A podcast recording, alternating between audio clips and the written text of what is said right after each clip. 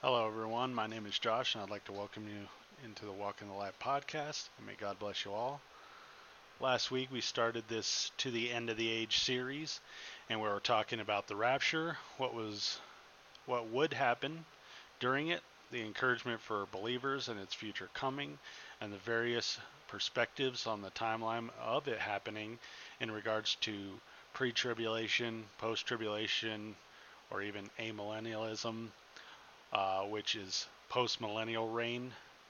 Now, I do feel that there was a good amount of discussion, but there was one more passage I wanted to cover for this. Now, I don't expect this to be as long as a result, but I still feel it was worth covering. The passage we are going to primarily be using today is Second Thessalonians chapter 2. Uh, but before we get into that, um, let's get into prayer using uh, Paul's prayer from uh, Ephesians chapter 3.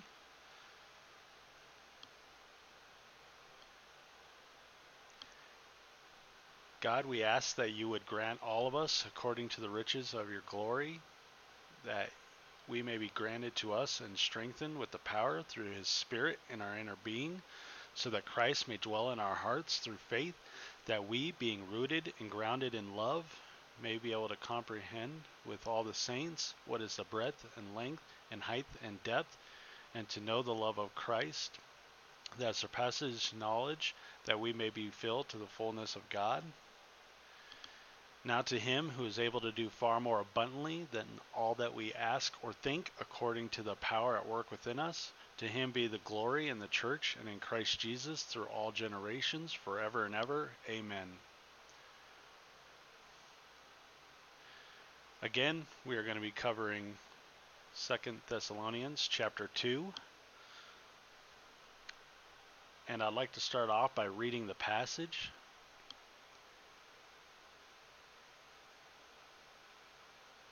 And it says, Now concerning the coming of our Lord Jesus Christ and our being gathered together to him, we ask you, brothers, not to be quickly shaken in mind or alarmed, either by a spirit or a spoken word or a letter seeming to be from us to the effect that the day of the Lord has come.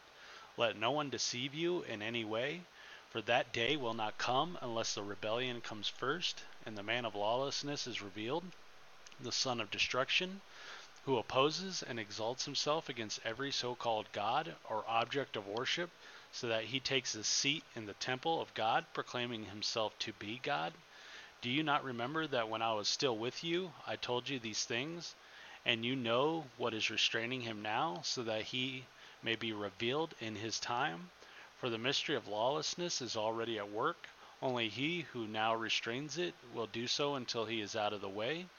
And then the lawless one will be revealed, whom the Lord Jesus will kill with the breath of his mouth and bring to nothing by the appearance of his coming.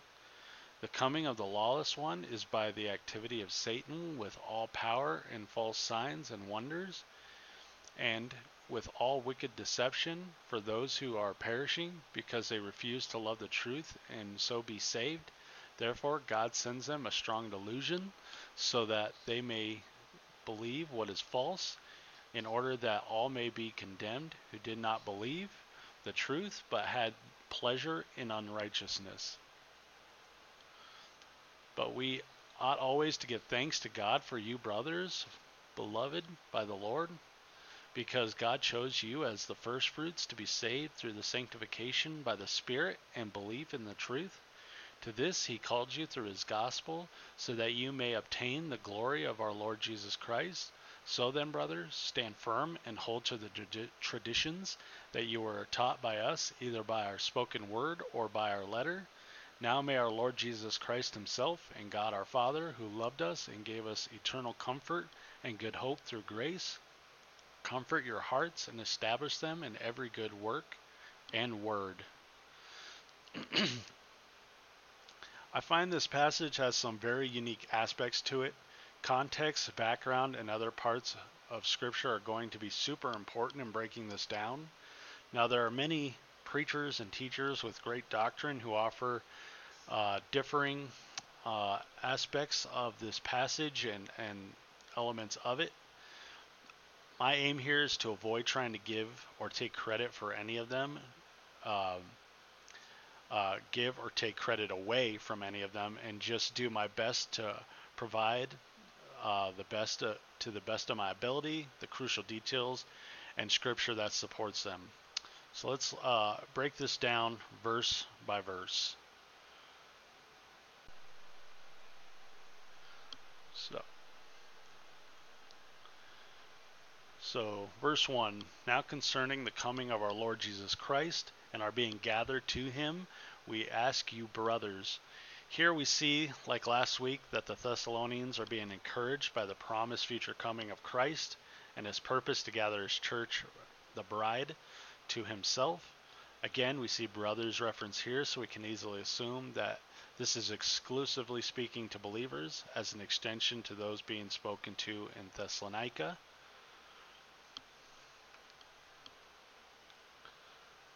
Uh, verse 2 not to be quickly shaken in mind or alarmed either by the spirit by a spirit or a spoken word or a letter seeming to be from us to the effect that the day of the Lord has come.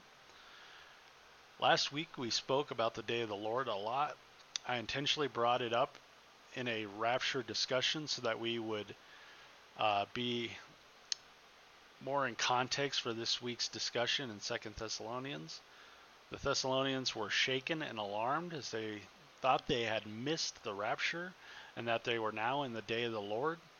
Now, I try not to press too much on my view that is consistent with a pre tribulation rapture, especially since I view it as not having, being, not being so critical uh, which side of the fence you are in regards to salvation.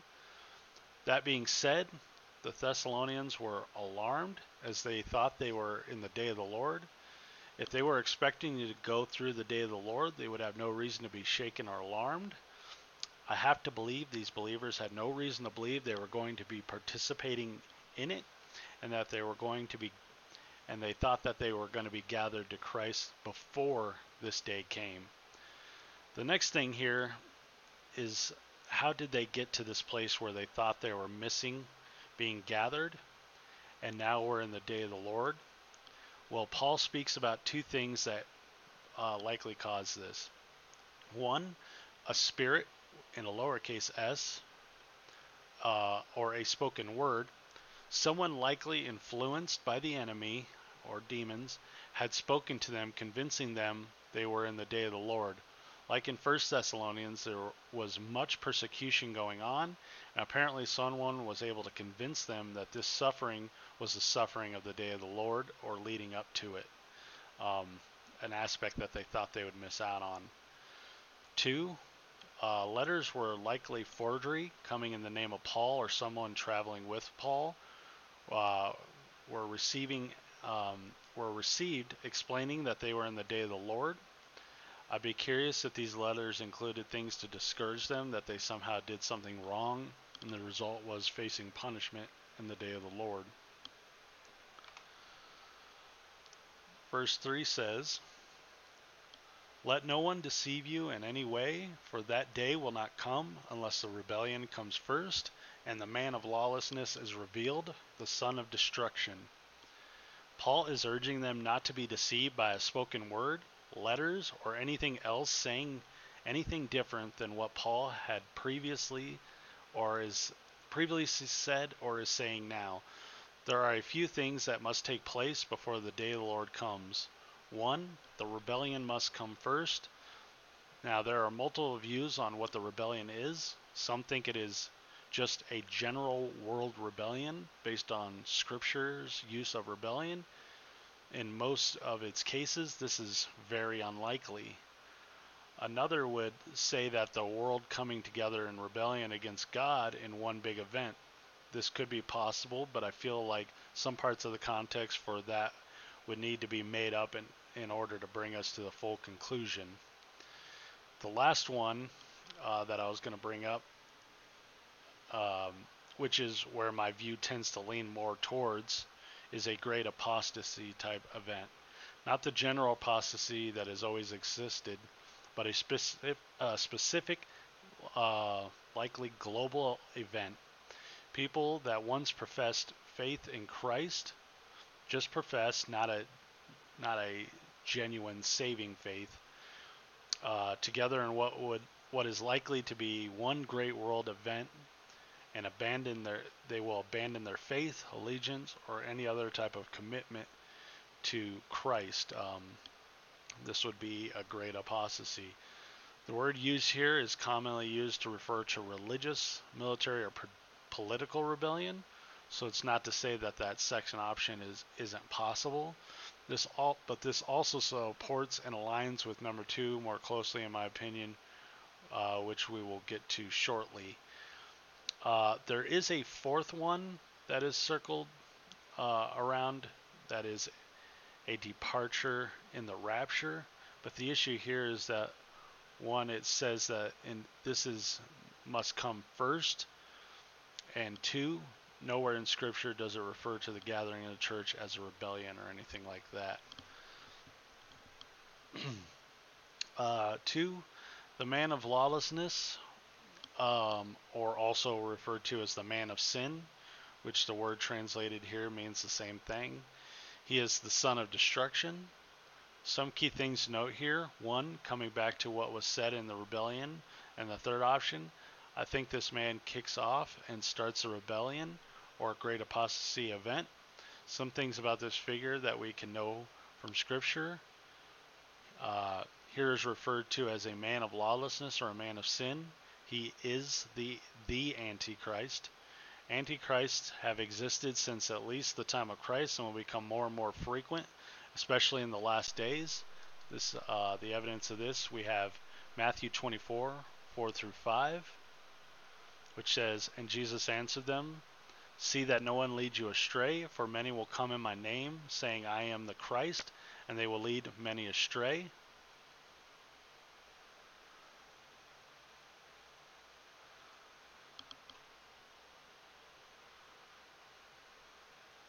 Sorry, I had a little issue there.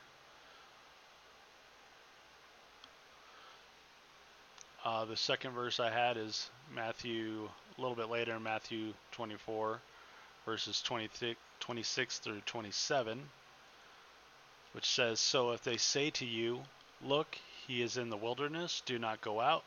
They say, Look, he is in the inner rooms, do not believe it. For as the lightning comes from the east and shines as far as the west, so will the coming of the Son of Man. And the last one I had for this particular part is 1 John 4 2 through 3, which says, By this you know the Spirit of God. Every spirit that confesses that Jesus Christ has come in the flesh is from God, and every spirit that does not confess Jesus is not from God. This is the spirit of the Antichrist, which you heard is coming and is now in the world already. Um, so this is just more into the uh, the Antichrist and what the definition of them are.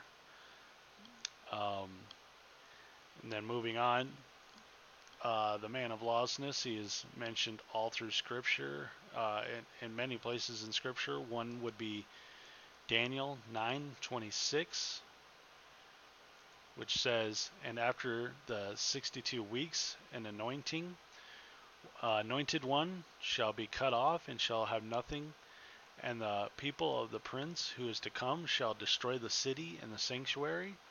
Its end shall come with a flood, and there shall uh, and the end there shall be war, desolation are decreed.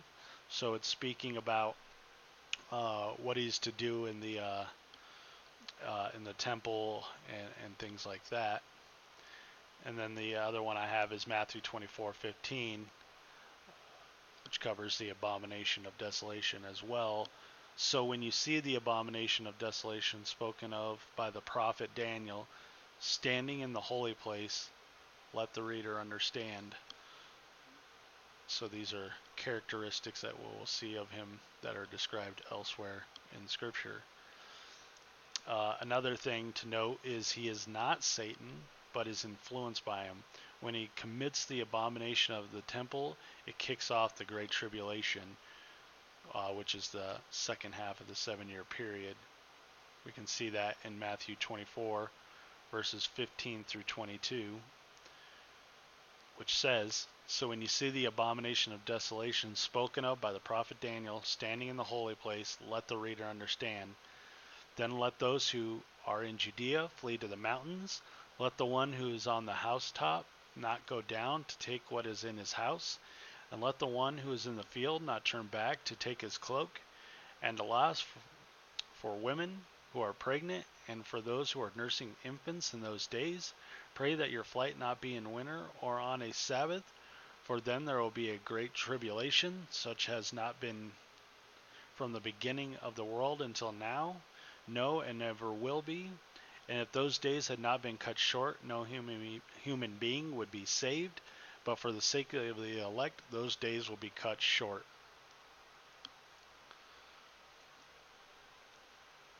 Moving on, we have He will come like likely supporting religion and not an enemy until the apostasy. He will make a treaty or a covenant and have relations with Israel.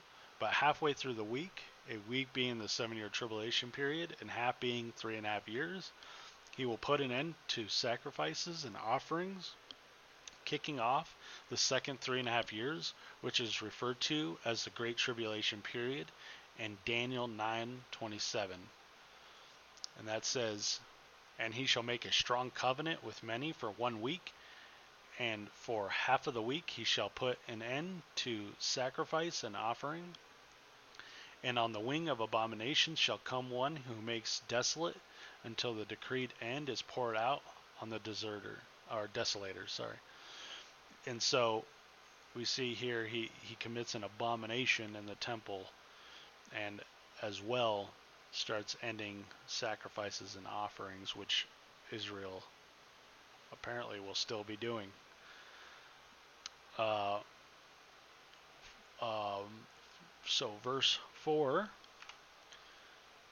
Who opposes and exalts himself against every so called God or object of worship, so that he takes his seat in the temple of God, proclaiming himself to be God.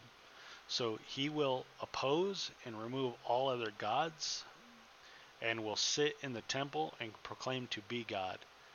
Not a, much explanation is needed here. This is the part of the abomination.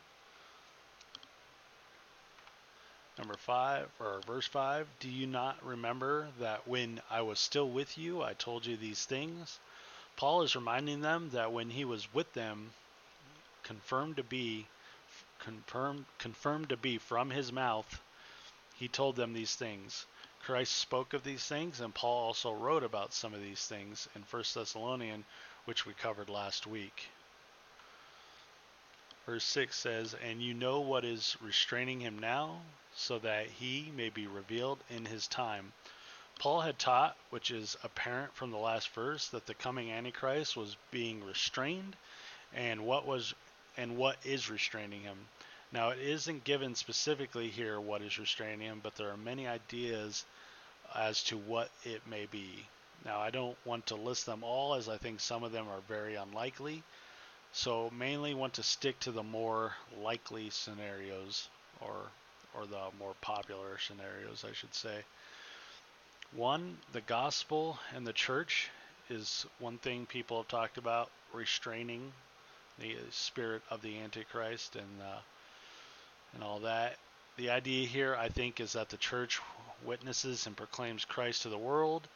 The world doesn't enter a state of reckless sin and apostasy, therefore restraining them. The issue here is that human effort holding back Satan and the Antichrist is very unlikely, especially if the church is the is a minority in the world. Uh, the second one that goes around is the Archangel Michael. Uh, this one is a little tougher to disprove um, or prove because Michael holding off Satan and his fallen angels alone for all this time is a stretch. Um, but the same time, there's a there's a lot of aspects of of Michael helping in the past, so wouldn't say it's impossible, but unlikely. Uh, the third uh, that I wanted to bring up, and this one is by far the most likely, at least in my opinion, is the Holy Spirit. As God controls Satan and everything else, he's the creator of the universe. God alone would have this power over all creation to restrain it. So moving on to verse 7. For the mystery of lawlessness is already at work, only he who now restrains it will do so until he is out of the way. So continuing here, the mystery of lawlessness is a spirit of lawlessness that is already in the world.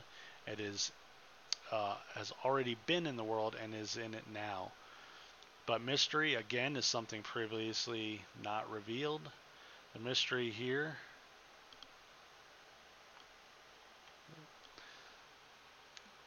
The mystery here is this level and magnitude of sin, blasphemy, and opposition to God that hasn't existed to this level uh, until this point. Here it says out of the way in reference to what is restraining it.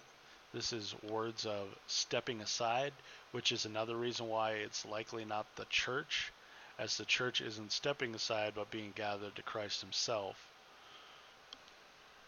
Verse 8 and then the lawless one will be revealed, whom the Lord Jesus will kill with the breath of his mouth and bring to nothing by the appearance of his coming.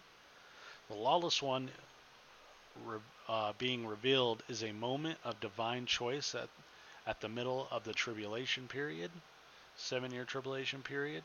Satan, who is pushing the spirit of lawlessness, will be allowed his desire to imitate God by indwelling a man who will perform his will in the same way Christ carried out God's will. This aligns with God's plan to remove evil in his in his judgment in the day of the Lord, his coming, not being in the gathering of the church like described in the rapture, but to bring judgment and to kill the antichrist, false prophet, and all those aligned with him. Verse 9 The coming of the lawless one is by the activity of Satan with all power and false signs and wonders. The coming of the lawless one will be accompanied with many signs and wonders in order to turn the world in, uh, to him and worship him. He will even appear to come back to back to life from death, which is described in Revelation chapter 13 verse 3, which says, one of his heads seems to be have a mortal wound, but its mortal wound was healed, and the whole earth marveled as they followed the beast.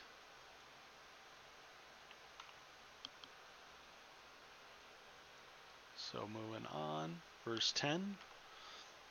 And with all wicked deception for those who are perishing because they refuse to, to love the truth and so be saved, those that refuse to believe in Christ and the gospel and love the truth will perish. The wicked deception that falls on the world will only work on those who are going to perish unsaved. Verse 11 says, Therefore God sends them a strong delusion so that they may believe what is false. God's delusion so that those that are perishing again and being unsaved will follow and worship the Antichrist. Verse 12 in order that in order that all may be condemned who did not believe the truth but had pleasure in unrighteousness. Those found in unbelief and taken pleasure in living in unrighteousness recklessly living in their desires is what's being described here we're going to go through a couple different verses at a time here so 13 through 15 but we ought always to give thanks to God for you, brothers, beloved by the Lord, because God chose you as the firstfruits to be saved through sanctification by the Spirit and belief in the truth. To this he called you through our gospel, so that you may obtain the glory of our Lord Jesus Christ. So then, brothers, stand firm and hold to the tradition that you were taught by us, either by our spoken word or by our letter So these verses here establish establishes them to the gospel and that those being saved and spare and are those being saved are spared the judgment. Paul reinforces them to hold on to the truth of his spoken word and his letters and no one else's word or letters.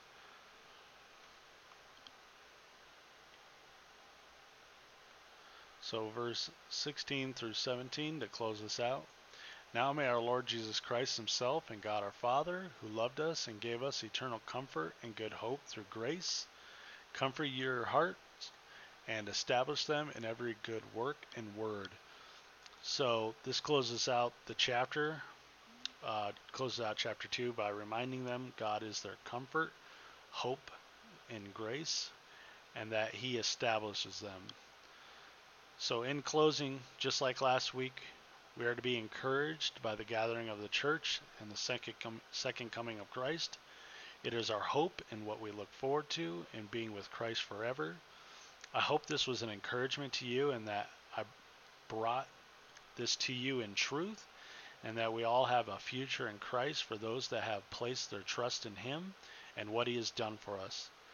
That He, being fully God, took on flesh, being 100% God and 100% man, that we had sin that separated us from God, but he went to the cross, though we didn't deserve it, and bore the punishment and wrath that we so justly deserved. But he bore the wrath of God and died for our sins on the cross. He was buried, and on the third day God raised him so that all who have believed and placed their trust in him can by grace through faith in Christ be saved and have eternal life with him. So that is all I have for you today. If you have any prayer requests and or praises, you can send them to Walk in the Light at walkinthelightsp.com.